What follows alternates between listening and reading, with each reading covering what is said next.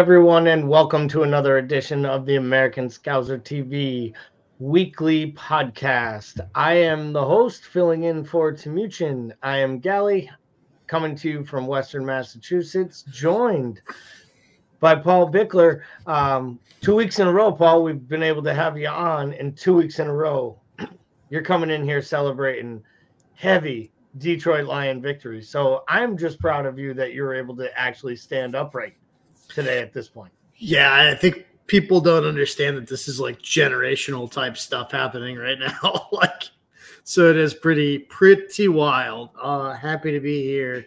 Uh, happy to see it in my lifetime because I didn't think I would. I'm happy to see it in my lifetime as well. Brian Shelton jumps in. Uh, first comment in tonight. Evening, guys. Good evening, Brian. Um, I will remind everyone and any of the other listeners that are tuning in for the first time uh, if you've never done it before, you can leave comments in the chat. You can acknowledge and it'll share your name. We will go ahead and bring selected comments up onto the screen, like this one from Sir Z. Good evening, gents. Good evening, Sir Z. And we will read them, uh, talk a bit about it, and well, of course, we will smash and make sure everyone grabs, smashes, and hammers that like button and subscribe. Alan's in from Houston. Uh, good evening, Alan. A little disappointed in you. Four comments. You're coming in fourth, Alan. Your job is to come in before we start. Uh, but in all seriousness, we usually start with a weather update from Chicago. But the host isn't here because he is out doing some business work or just playing hooky, one or the other, because he didn't want to get into the betting match between himself, the 49ers fan, and the co host, the Lions fan, because we have an NFC championship game that is going to basically be Bickler versus Timucin, no matter how anyone else adds it up.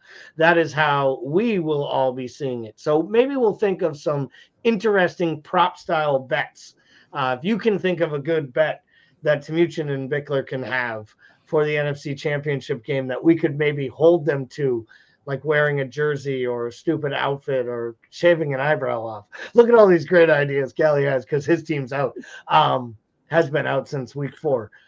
But I, I, think it would be great to share those in the comments and uh, we'll see. So, Mr. Bickler, are you excited that Timucin isn't here? Or do you wish that he was here to maybe stoke that flame a little bit? Oh, it doesn't matter. You're gonna come up with all the bad ideas anyway. I'm, I, you know what? Like, here's the thing: if I was Timucin, I would hate this too because he's coming up not only against me, who's a degenerate gambler, but also me, who is playing with house money right now. So, like, there's no, there's no winning in that situation.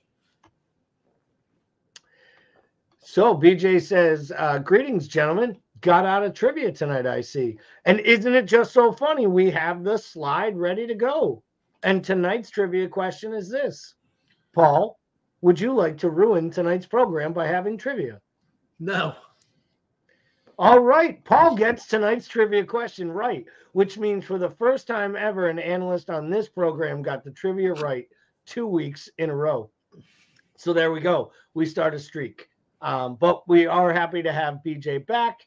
Um, BJ comes up with lots of loads of ridiculous, useless trivia questions, but they are outstanding. And I do know that our listeners love them, which is why we do them. I don't know if they love them because they actually learn things or they love them because they like laughing at Bickler and I.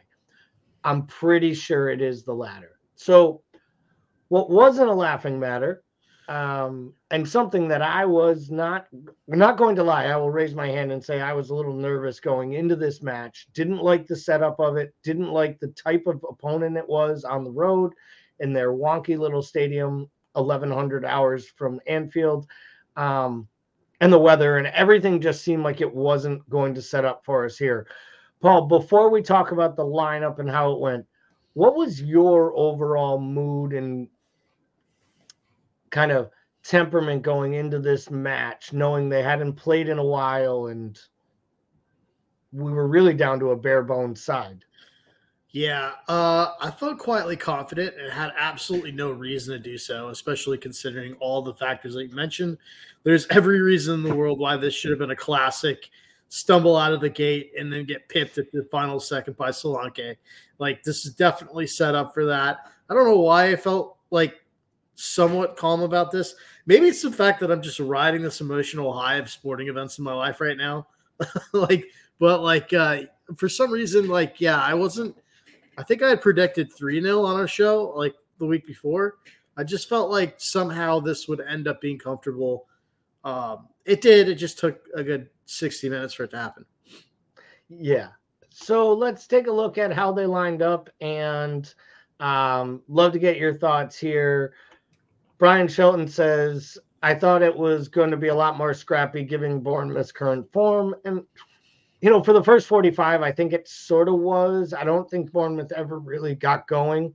I don't think the weather was really helping Bournemouth. I also think that our midfield really did a decent job, but that first 45 minutes was pretty poor on both sides. Um, but let's take a look here. Lineup comes out, and you first see this. Was there really any surprise for you in there? Uh, no, not really. I think. uh By the way, can we stop putting lineups like this out? Can we stop doing this in numerical order? Like, who made this decision, or why did it happen? Like I don't know, but it started recently and it's it's being done all over Europe. And at this point, I'm just used to it to the point where I don't look for it to but, be but in it, any other order other than numerical. Isn't it just wild that somehow there is a decision made out of all the things in world football right now? This is a decision that got made that unilaterally happened. I don't, uh, I don't get it. Anyway, um, I think the only thing, um, you know, obviously, I think the big question mark was who's going to which one of our nine left-sided attackers is going to play on the right? Like, I think that was like the one question going in. Other than that, I, I think everything else kind of played out the way that we all thought it would for this one. So when we look at this lineup here, and if we were to start to talk a little bit about the performances and the players, obviously we'll talk a lot about the second half. Um, I thought the first half was poor all around, I thought that they were kind of like sleepwalking. They didn't really create any chances. Like normally we have something to complain about, even when they're not playing great. Like there was really just really nothing there. Um, so the way I looked at it, it was like we almost slept. sleptwalked through the first 45 minutes. We were kind of feeling our legs out. The midfield I thought McAllister was really good in the first half, and I thought Bradley was really good for the you know entirety of the match. Maybe that was a little bit too jaded by basically, you know, looking at him making his Premier League bow and starting a big match. Do you think this was more down to Bournemouth maybe showing a little bit too much respect for Liverpool? playing a different lineup and taking not having Semenyo there, who has been like their second best attacker.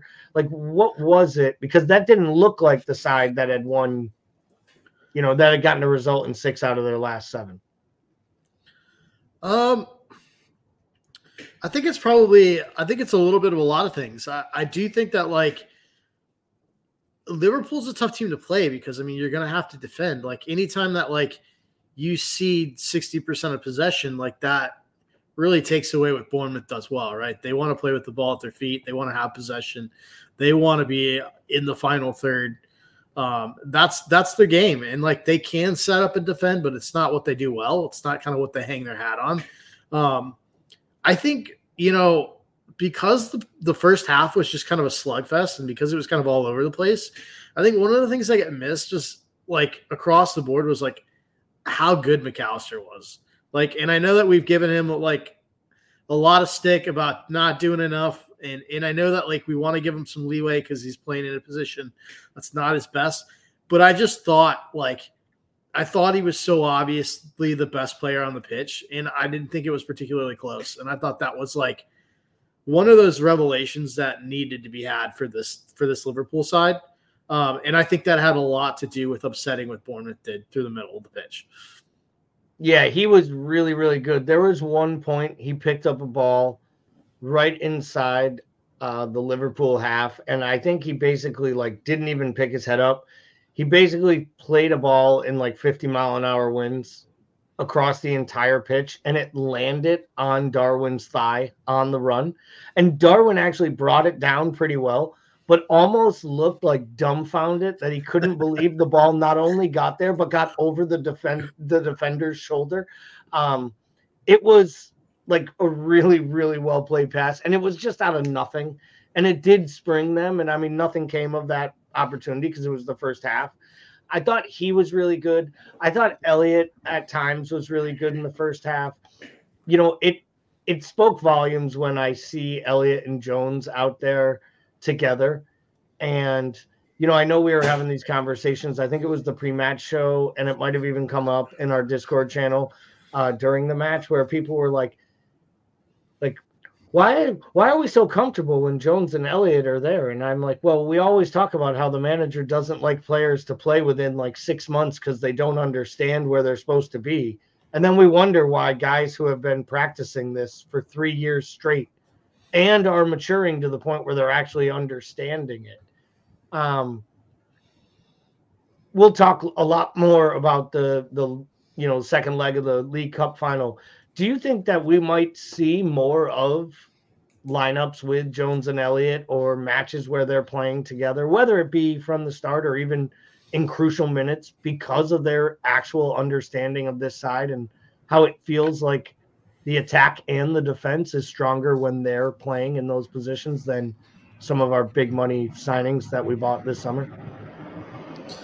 Yeah, I'm not convinced we'll see a whole lot of them together at the same time, I, I, do like both of them. I still don't love them in the same midfield, to be perfectly honest.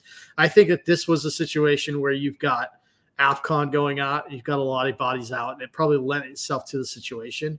Uh, I mean, let's like, do I think that if Szoboszlai was fit, he's not starting here? Uh, yeah, I think he probably is, right? Like, so I think it's a combination of injury and AFCON that created this. But I do agree with you. I do think uh, both of those players are supremely underrated across the board by the casual supporter um, in terms of both their performances and their importance to the squad. Um, you know, I think we talked about it last year. Just the sheer amount of minutes that Harvey got, like, is insane. Like, in like, I think people don't really realize that because like he get runs of starts here, but he was primarily brought off the bench. But he, like, he played in like almost every single fixture. So it's very clear that the manager values both of them. I, I don't know. I don't, with as deep as the squad is in the midfield, I don't know that we see them very often together. And, and in my opinion, that's probably probably the best best for the squad. Sir Z says their work rate is exceptional, and I I absolutely agree. I think that they offer so much. They offer so different sets of qualities, yet they put in the same amount of effort.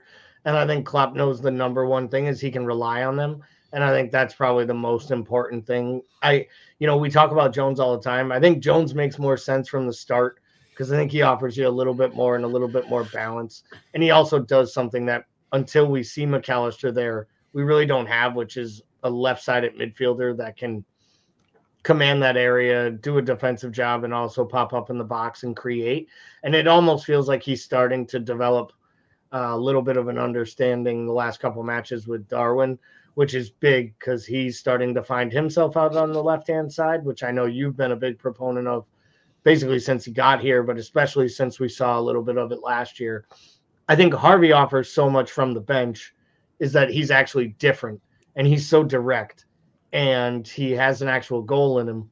And I think that's important. And I think it's even more important as Trent finds himself more into the offense because I think you find that when Trent is out there with Harvey, especially with Mo, they have proven that they can create nice little triangles on the right hand side um, when they're afforded that space and or the tactics are leading that way. So before we fast forward into t- talking about the second half, there is something though that I did want to ask you about because you know we saw two more youngsters in um,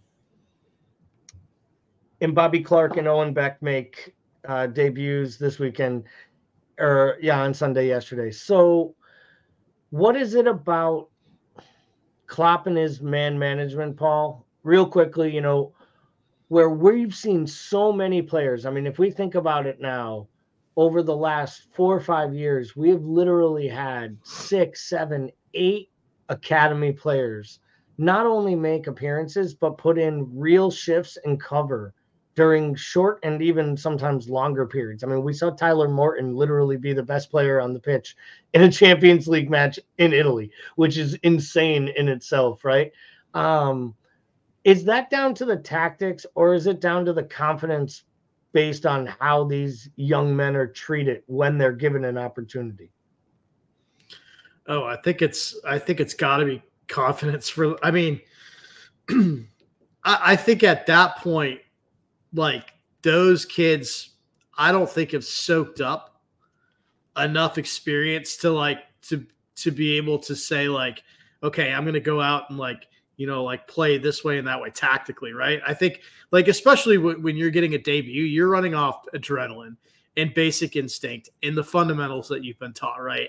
And I think probably the academy is really good at locking in some of these fundamentals in terms of the way that the first first team goes about playing football. But at that level, I think what Klopp really does a really good job of is uh, exposing these kids to lines of sight into the first team and I think that's like one of those things that kind of gets lost because like the people don't understand that like the the percentages of making academy are like, you know, like astronomically low to begin with. But these kids that come out and make first team football are like less than 3%, right? Out of the academy.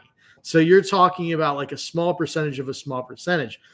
How do these kids continue to develop and try to get there? Well, I think having a first line of sight into the first team gives these kids uh, a confidence and an excitement and a in in like a purpose in a way that I think can sometimes get lost in academy football.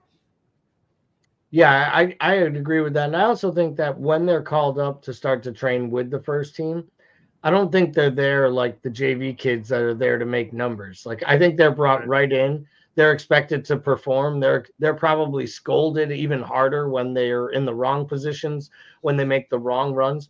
What always impresses me is is I feel like sometimes we see these young players or injuries get riddled into smaller clubs or different clubs. And you'll hear about how they have to change playing or do this differently. I mean, Bradley walked right into the pitch yesterday and acted like he was Trent going forward in attacking positions. I mean, there was that one spot I made the comment in the post match where I think Gakpo gets it at the top of the box and Bradley's making a run into the box. And when Gakpo doesn't square the ball to him, the kid just points down to his left foot and is like, like literally, like, why didn't you like he's Mo? And he's like, yeah. why didn't you just lay it off? Like the play was to that. me. And I'm thinking to myself, like, this is absolutely outstanding. But what was great was not only did he think to do it because he was in the position and that was the right pass and play for that moment because he knows the tactics, but more importantly, he was confident in himself and Gakpo didn't care. Right. He kind of smiled at him. They, it's almost as if they encourage it. That like when you get your shot, yeah. it's your chance to come play our football. Like you are a Liverpool player playing in this first 11 we're going to go out there and do this. We're not just and i i think it empowers these kids to to genuinely expand who they are. So brian shelton says i just hope that bradley isn't another nico. So i've heard this a few times it's not just by brian. I've heard it by i actually think i heard it on one of the Anfield Wrap post match shows too. And i think it's because we saw flashes in a few different early performances from nico that made you think oh, this is flashy. See, I always just saw a guy that looked like he was going on the pitch trying to do what Trent does because he knew he could attack. And that was like his way to show. I thought Bradley looked a lot more poised, a lot more playing within himself. He looked more of a Liverpool player than I ever saw Nico Williams look um, during his time here. But to be honest, if Bradley ends up making 15 appearances for the club and fielding the club 20 something million for a player that wasn't worth it, I'd say Nico Williams probably was a, a, a net gain positive.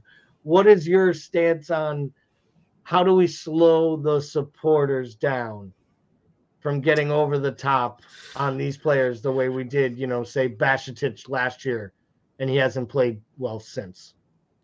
Uh, yeah. I mean, I, it's always hard, right? And I think we've always, I think we've always said this with these new kids. Like they come out and they overshoot their means, right? Like they play out of their boots for a couple of games, then they sort of have a couple of, uh, thunkers, and then they sort of settle in the middle, right? Um, and that's where we kind of see that regression to the mean. I think that typically does happen, right? Um, and, and so I want to pump the brakes on the Bradley thing, but it's super hard to pump the brakes on like I think it's harder to pump the brakes on defensive players because like fullback is where a lot of people come in and break themselves in the first teams. Like that's where uh, it's the easiest position to break in a kid into, from the academy into a first team.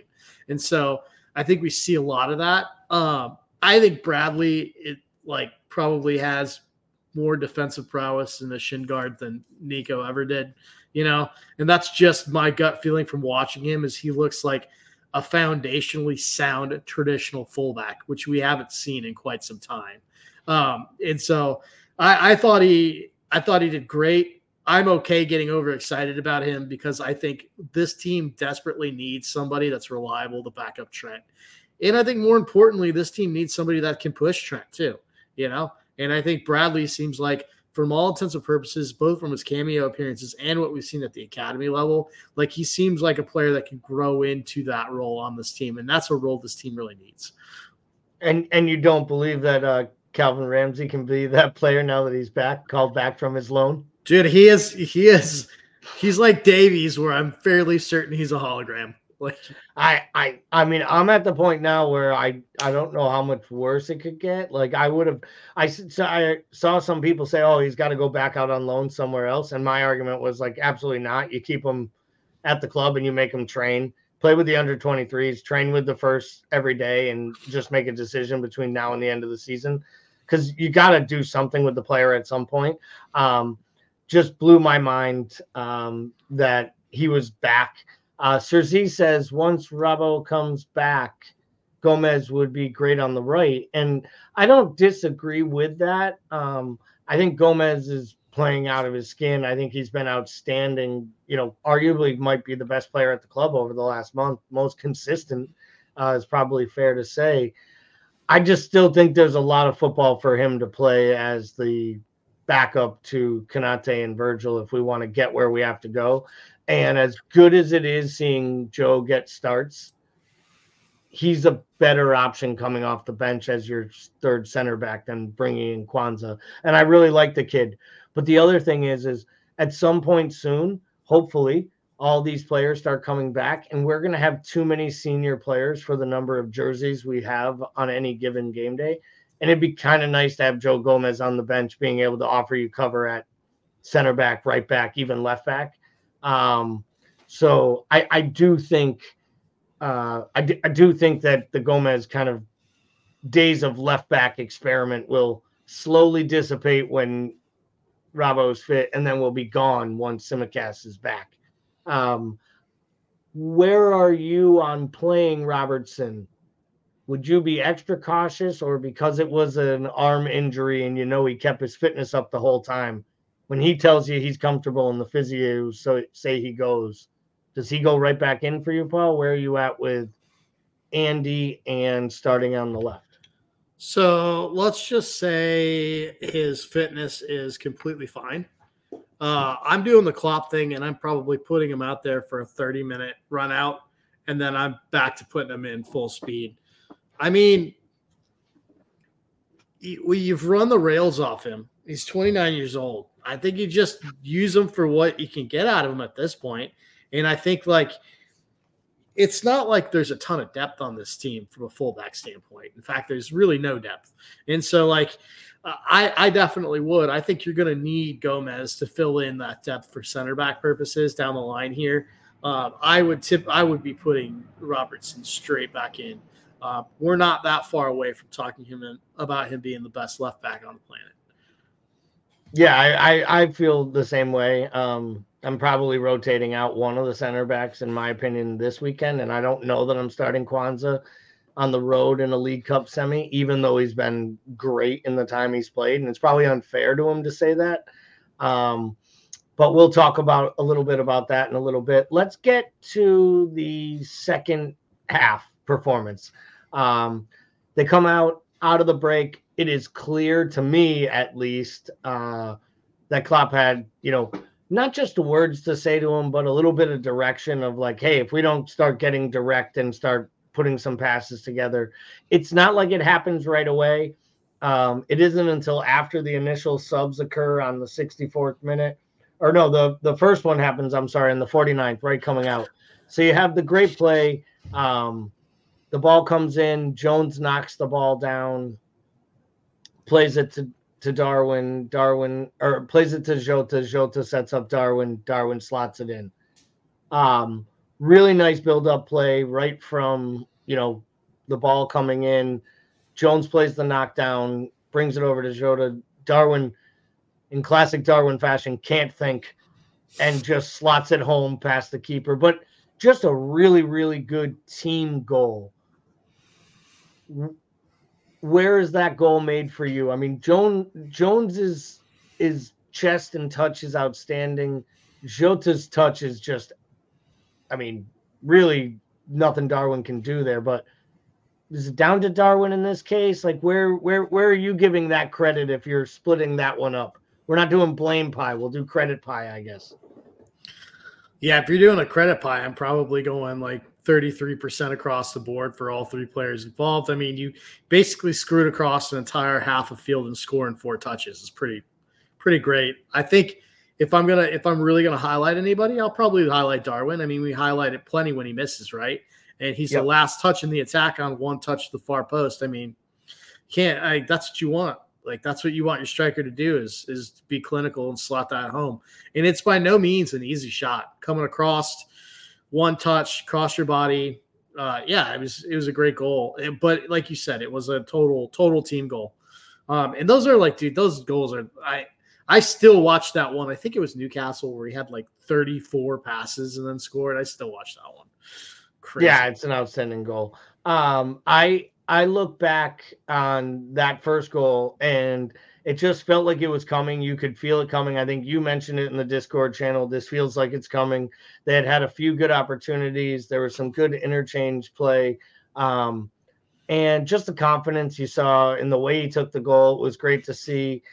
You know, he, he hadn't been having a bad match up to that point. He had been very active, very lively. You know, granted, the announcers spent a quarter of the match talking about the enigma that is him, yet didn't talk about the other team's striker, who's been one of the best strikers in all of the Premier League, that basically had two touches, and both times it was him touching the ball and then dropping to the ground looking for fouls because he was really marked out of the match completely. But it's just one of those things like, you know, whether Darwin's good, he's going to be talked about, or he's bad, he's going to be talked about. I think that is just what we have to kind of expect from him um, Sir Z said switching Jota to the right and Diaz back to the left um, changed the game.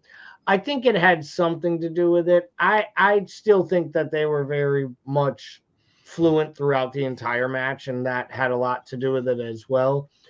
I think the bigger part of it was taking Diaz off the pitch and getting Gakpo on the pitch ultimately is what really changed the game because we get the first goal but then on the 64th minute, you get Gakpo in for Diaz, Gravenberch on for Elliott. They quickly get uh, the second goal, which is another nice goal. Nunez to Gakpo to to Jota. Jota bangs it in. You know, classic Jota. You knew he was never going to miss it. He's a you know just a great great finisher. Um, and then quickly you score the third goal uh, off the Bradley kind of ricochet and I saw one guy say that's the lucky, that's how lucky Jota is. So I'll ask you, Paul, as a guy who's a striker, and I, I was a kid who once popped up in places I wasn't supposed to be to score goals. Isn't it that Jota is the one of the two or three guys in all of our team and in our entire side who expects that ball to ricochet and bounce back there, which is why he's always the first one? Like there has to be something to the fact that he's always the guy who's a foot shorter than everyone else, but still scores headers in the box because he knows where the ball is going to ricochet off. Like there has to be something to all this luck. Yeah, in sports, I think they used to call that like anticipation. But like, I think like I I think with Jota, he's got that thing that Dirk had, and Dirk was one of my favorite players because he was never technically the best at anything, but he was so smart. And I think Jota has that thing where he's just so smart and he reads he reads angles really well. So I think that he just kind of looks at spaces, looks at angles, and like can can really sort of calculate and project where that ball's most likely to land based on who's involved in the positioning of everyone on the pitch. And I mean, that's kind of those classic uh, qualities that you want in a poacher, right? I mean, you remember Jermaine Defoe used to do that? He'd score all those goals. None of them were beautiful, but like so many of them were just knowing where to be. Uh, you know, being at the back post when you're supposed to be there, and like, you know, I think that I think that Jota does a lot of that. Like, um, where he has a lot of those classic traits that a poacher would have, but he also can create chances too. So Cersei says Jota is up there with Fowler, Sturridge, and Torres. The guy should be a sharpshooter. He's just a natural finisher, and I and I do I do agree with him, and and also you know that his intelligent and reading of the game is immense, and I do think that that is seen on the player, and I think that you kind of can feel it when he's out there, and I we've said it before. I think that's what kind of hurts him sometimes when everyone's fit, is why he often will come and be instituted from the bench. Is that he can genuinely change a match in 10 or 15 minutes, where some of our players need 20, 30 minutes to get going and really need that extra time on the pitch and touches to get going. And I think that he can change it and he changes it from multiple positions and he allows us to change the way we play because he is so intelligent and because ultimately sometimes they just wind him up and say go score a goal and he just kind of gets out there and winds up defenders and then scores a goal. So the fourth goal comes obviously um, it's stoppage time. Bournemouth knows it's good night the lights. They're down to 10 men um, due to the fact that they had no more subs. We didn't even get to the red card. I'm sick of talking about VAR on this podcast every episode. uh, so I kind of skipped over it on purpose. I'll get your opinion on it quickly before we get off this topic. But um, Bournemouth had no more subs. They had an injured player. They go down to 10 men. We don't stop attacking, which is I love. And Joe Gomez puts in a ball that would make Trent proud uh, that Darwin runs onto still not a hundred percent sure what Darwin was trying to do by like throwing himself and sliding feet first at it. I I can tell he's actually trying to get it with the outside part of his boot. But again, I don't care because he made the run one. Most importantly, he's kept his freaking seven foot ass on side. Um, the fact that Liverpool had zero on sides for the entire match was, you know, just a shock and breaking the world. But that fourth goal more about Darwin's confidence being there to finish that. And if he doesn't make the first one does that one probably you know hit the corner flag? Or is this really about Joe Gomez getting credit for that ball in? Cuz it is a peach of a ball that he sends in.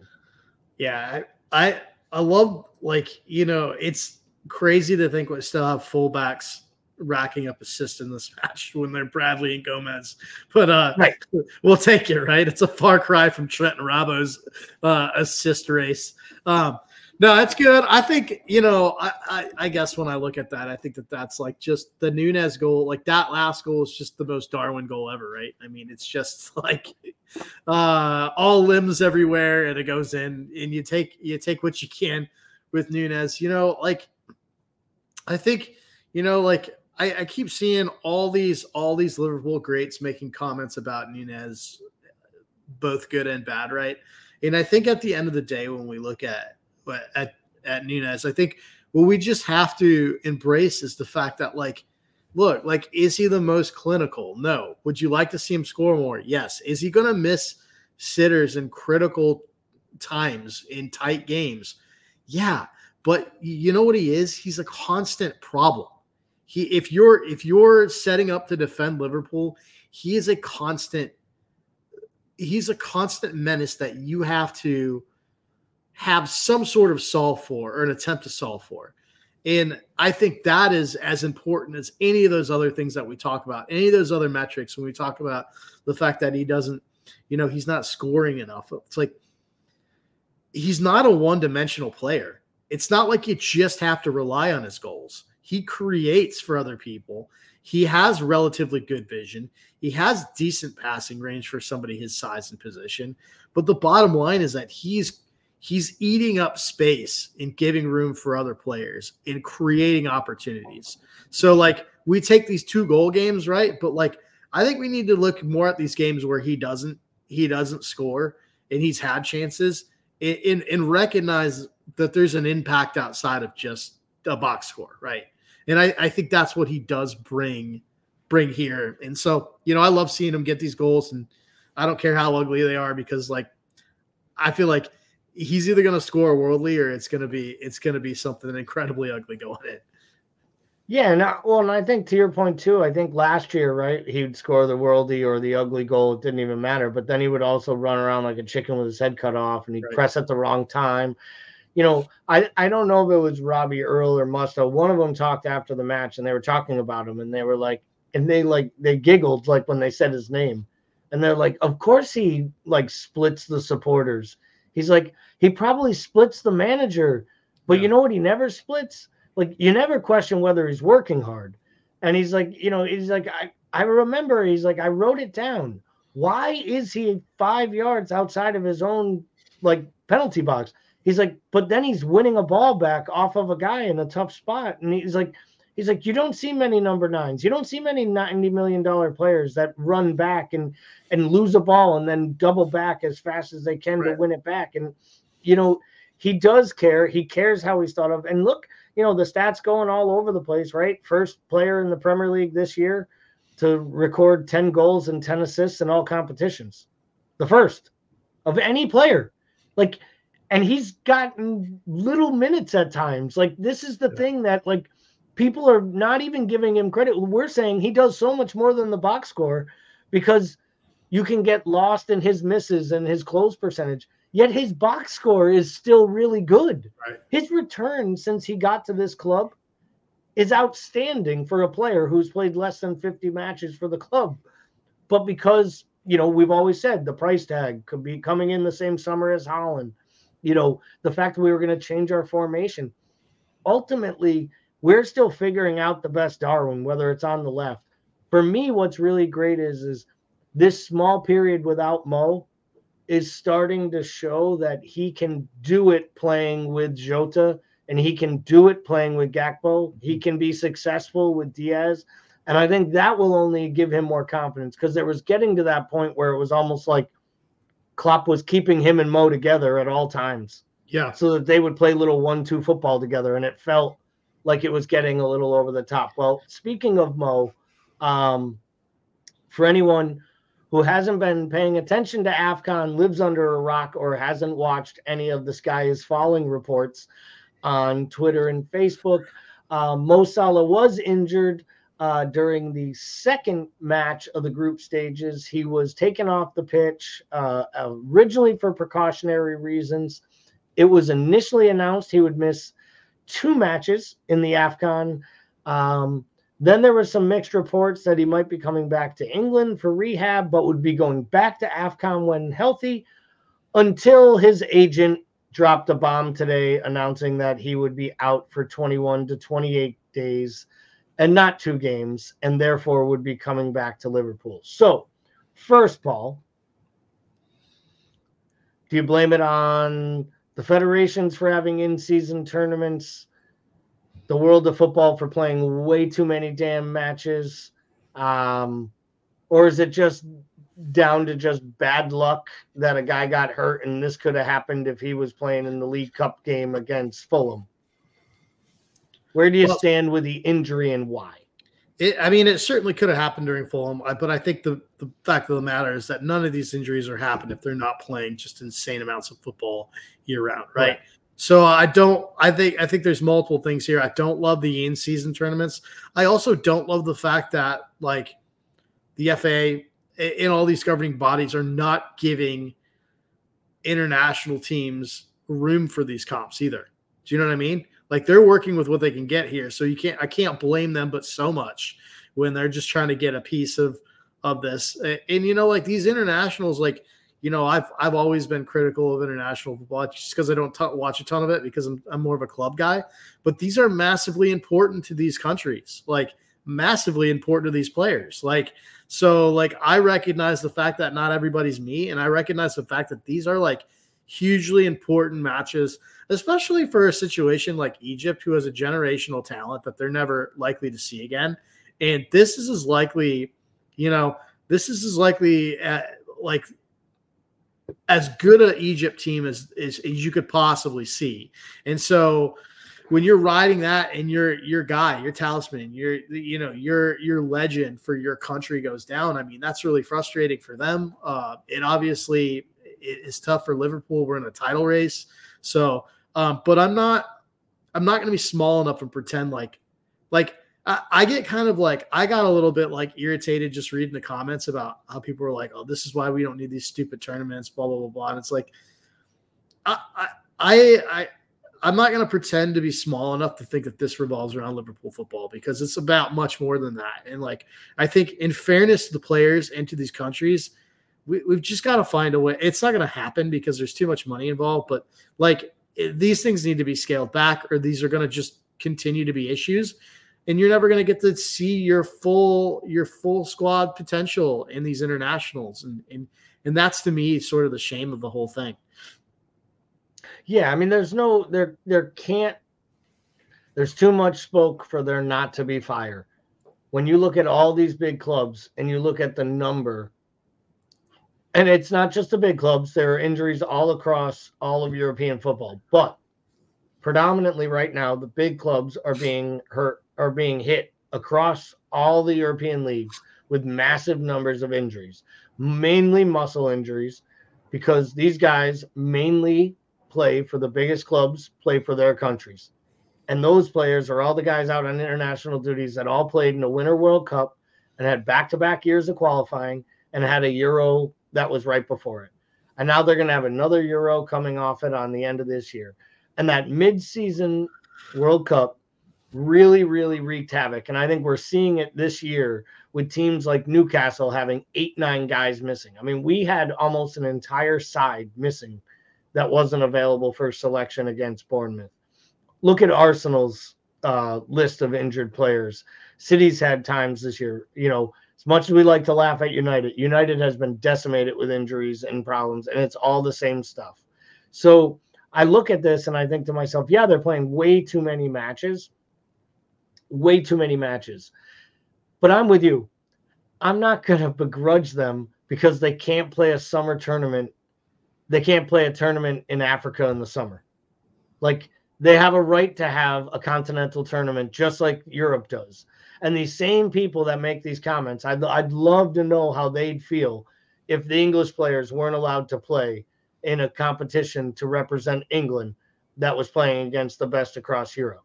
They'd all lose their minds except for the ones that take the "we're scouts, not England" approach, and I get it. But for the ones who root for England, it would be no different, or Italy, or Germany, or any of these other countries. So I don't get that part of it. So when it comes to Salah now, now that he's back, now that we know he's done with this tournament, and it looks like we'll be missing him, you know, for a good month's time, which would take us right about into where the League Cup final is if we are able to secure uh, progression to Wembley. How big of a loss is this for us? You know, we have matches, I think, against Chelsea and Arsenal during that time. Um, is this the type of injury that you think probably puts us behind the eight ball and probably may end the league title run here, Paul? What what does Liverpool have to do to convince you they're still in this thing during this period Mo's gone? Uh, they don't have to do anything because I mean I think historically we fared pretty well when he's out. Um, is it a is it a big big loss? Absolutely, you know, no doubt about it. By bar none, our best player from a talent standpoint, uh, arguably the best player in the world. If I, I, I mean, I would argue I, would take Mo up against just about anybody right now. Um, so yeah, massive, right? Uh, I said this earlier, and I kind of stand by this. Like, I think this is one of those things that, like, it. In I say this knowing full well that I'm riding a wave of euphoria from a sports standpoint that probably like shades this a little bit for me, considering the fact that like I'm having the year I'm having with uh, Michigan and Detroit football. But for me, like this does not cause me to panic because when I look at this side, we talked about the fact that it's very, very likely that Mo moves on after this year. So when I look at it, this manager has to figure out how to play this side and what its identity is without Mo. So, like in a lot of ways, I think this helps force the hand because if Mo's available in any capacity, he's being selected no matter what. I think in, in a lot of ways, this really forces him to look at Diaz, Gakpo, Jota, um, and Nunez and really figure out how those four play best together situationally and what that looks like for this team from an attacking standpoint. So I I would never wish this injury on Mo, obviously, and I would I would never not want Mo in this side ever. But I'm to look at this glass half full and say, like, this is a really, really good opportunity from a position of strength to assess the four players that are to be key from an offensive standpoint going into a year where we likely won't have Mo. And that is a good thing, in my opinion. Yeah, I, I, I kind of feel the same way. I will just take a few people here in the comments. You know, I, I'm getting a lot of uh, Salah was Salah was going to miss Chelsea and Arsenal either way. Salah was going to be gone regardless. Salah would have been gone regardless had Egypt made it back to the finals again. Egypt just barely got out of the group stage with three draws. So there's no guarantee they're winning their first knockout match next Saturday, which meant he would have been back for the Chelsea match or maybe the Arsenal match the following weekend. So there was just as good of a chance. And if this were a one, two week injury and Egypt were eliminated, he'd be back.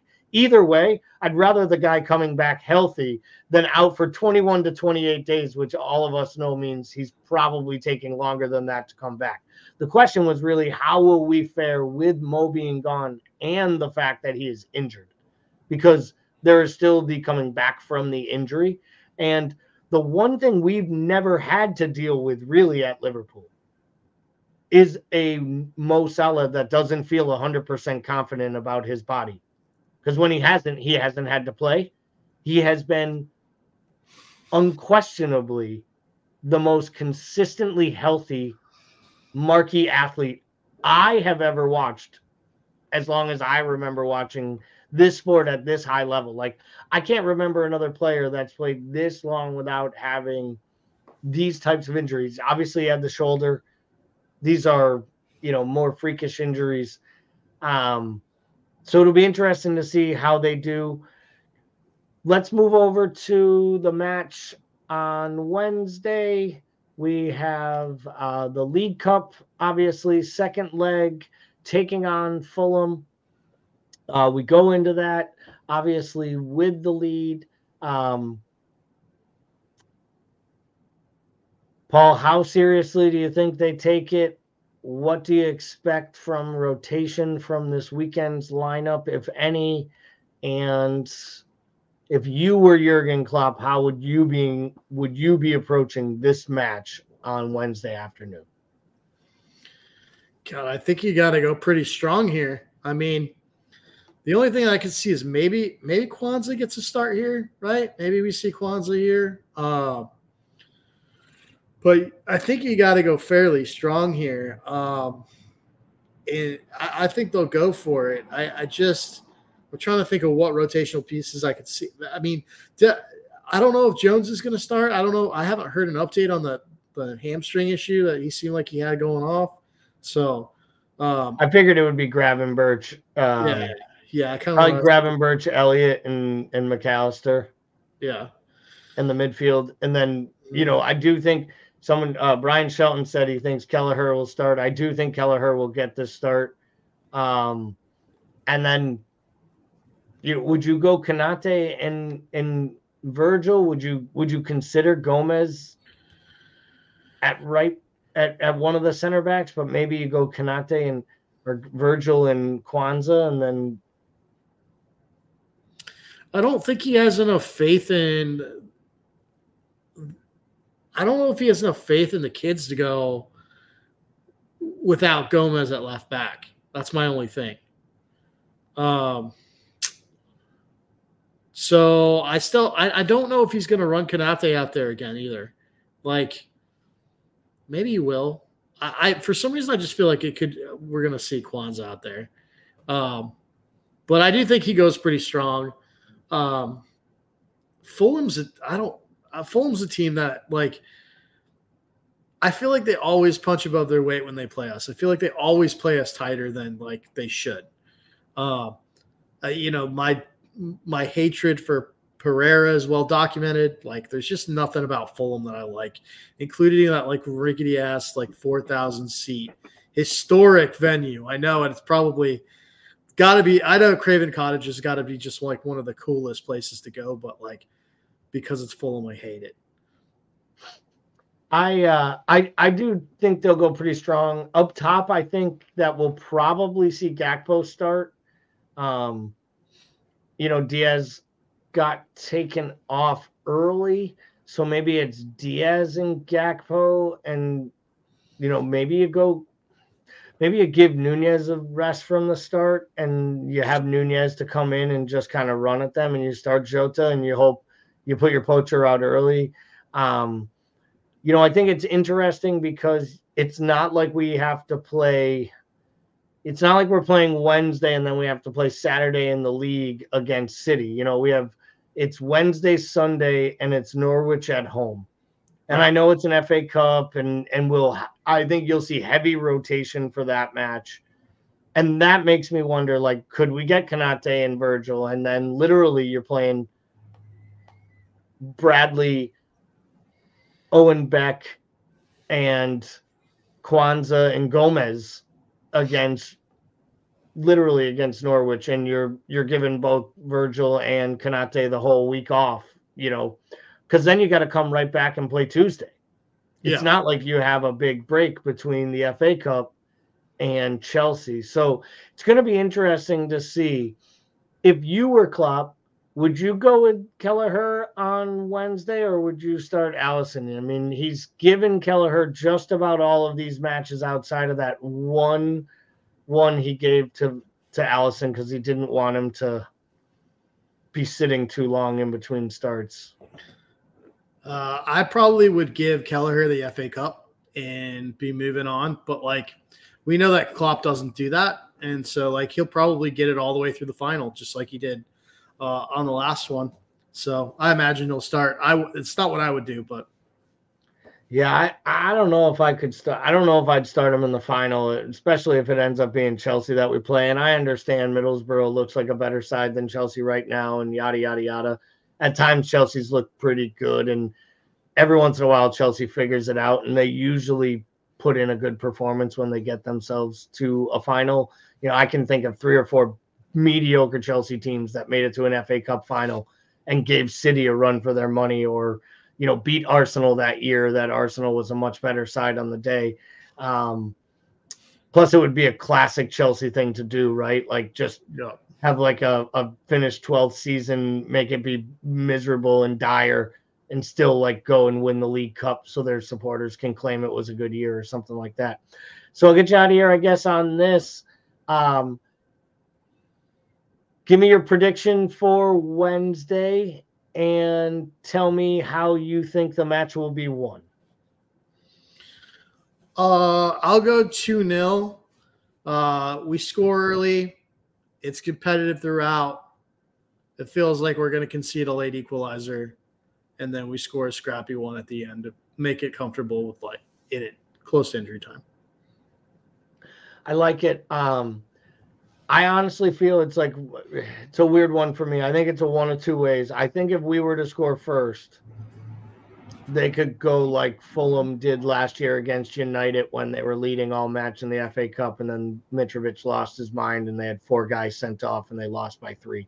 Like I, I could see if we scored early, I could see them just going all Fulham and down tools, and we win four 0 and we win the thing five one or six one on aggregate, something like that if they were to score first and level the playing field, I could see it getting a little dicey for us at times because I don't I don't know exactly how much we're going to have available from the bench to change the match if we have to. Right. So I think it's really important that Klopp gets the starting lineup right. I think it's really important that they take it seriously. And, you know, to your point, I think it's really important that they win this match because the only thing worse than playing the extra five matches it takes to get to the second leg of the League Cup semifinals is to lose it and not go get a chance to win a trophy. If you're going to play this many games and this yep. many midweek matches and affect other matches and scheduling and player injuries and all that, at this point, when you get this far, it's no longer the Mickey Mouse Cup. It's a cup where they give you a winner's medal and they let you put it on the wall. Um, so I will say we do advance. So I'll give you the bonus question here. I'll give you two bonus questions here. First, will it be Chelsea or Middlesbrough that we're playing? With Middlesbrough leading one nothing, going to Stamford Bridge, hanging on to a lead. Oh, I'm going to go ahead. I think Chelsea figures out a way to get this done, and we have another one of those. I think we get it done, and I think we end up having another one of those just dog, dog, ugly, terrible, fucking gutter. minute nils. Yeah, just in the gutter, just slugging it. Yeah, disgusting game. Yeah, yeah. Great. Can't wait for that. Hope you can't right? wait till you get that one right. And uh, I'll get your second. Uh, your second one that I get you out of here on your prediction. Which one of you will be crying in your soup uh, come next Monday night? Uh, will you, know, you will you be celebrating your first ever trip to a Super Bowl with your Detroit Lions, or will this be a stepping stone year um, and Dan Campbell's hopefully laying the foundation for the opportunity for your young Lions to take the big step forward because we all know the NFL is is a not for long league, right? Like it, nothing is guaranteed one year to the next. Well, I think what's wild. Top. I think what's wild about this Lions team. Uh, I mean, the culture is like the obvious thing, right? He like the culture is completely changed in one of the worst organizations in sports. It's been historically bad. We've never done our our players right. We've never had a coach that was invested in the city like some of our star players were. So it feels like the culture has changed. I, I think when I look at this team from a roster standpoint, the roster is still really young. So it's exciting as it, it feels like the beginning. Um, it, and so, like, I, I honestly thought we'd get bounced in the first round. I didn't think our defensive secondary was good enough. I still don't. Um, I hope it's a competitive game. Um, San Francisco's unbelievable. I I think I think we got a shot if Debo's hurt. I think if Debo plays, it's going to be a long day, and I think I, think I, I I don't like our chances. I, I think we probably lose that game. I think it'll I think it'll be competitive, but I, I don't see us pulling that one out unless Debo's injured. We make them a little bit more one dimensional. I think that's the that that is the way. But this Detroit team can score with anybody though and they can score with anybody. And we've gotten we've got turnovers at critical times, and if you can do that, you can beat anybody. I do think that you can score with anyone in the league. Um, in some weird ways, I almost feel like you have a better chance going on the road and beating San Francisco in a weird, wacky way by being the underdog and using house money and punching above your weight than maybe having to host the game against Green Bay and a, a divisional rival. That like oh, I could have seen it would have been squeaky bum time from the moment the kickoff happened even for the people in the crowd because they were like, "You finally get us here, you bastards!" And there's a chance we're going to lose to a seven seed, and like oh, that God. kid becomes a star and like all that and the whole Thanksgiving Day thing. Yeah. So it almost was a little bit of a relief. I agree with you. I think if Debo is playing and he's healthy, you're in real trouble because he makes mm-hmm. everything happen there and makes he makes you know you know, Aiyuk their second option and Kittle third and all these different things and McCaffrey goes down, you could see the difference with how Green Bay defended once they he wasn't on uh, the field. So it'll be interesting. We only talk about it because we know Timucin is a big Niners fan. Paul obviously is a big Lions fan, and I'm a big fan of losing. So um as we like to say, please get on out to the YouTube page if you haven't already. What's wrong with you and what are you waiting for? Get out there and um, subscribe to the page today. Go ahead and make sure, let us know any of your feedback or comments. We are also on YouTube, Instagram, uh, TikTok, and X. So we are all of the socials, all of the medias. But if you aren't on the YouTube channel, that is the easiest way to get our content, all of our live programs, all of our recorded shows, as well as many of our shorts and reels. So, for myself and Bickler, we want to thank you as always for watching, for your comments, and all the interaction. We will be back uh, later this week, Wednesday, we will have some form of programming, most likely the morning coffee show, and then uh, maybe a post match recap uh, in the afternoon after the League Cup final. And then, of course, Thursday, we will be back with both the Thursday podcast, the fantasy show, Friday morning coffee brought to you by Reckless Coffee. And we will all be back to do this all over again. So next week should be the three of us back together. Uh, until then, I hope you all have a great week and we will see you soon.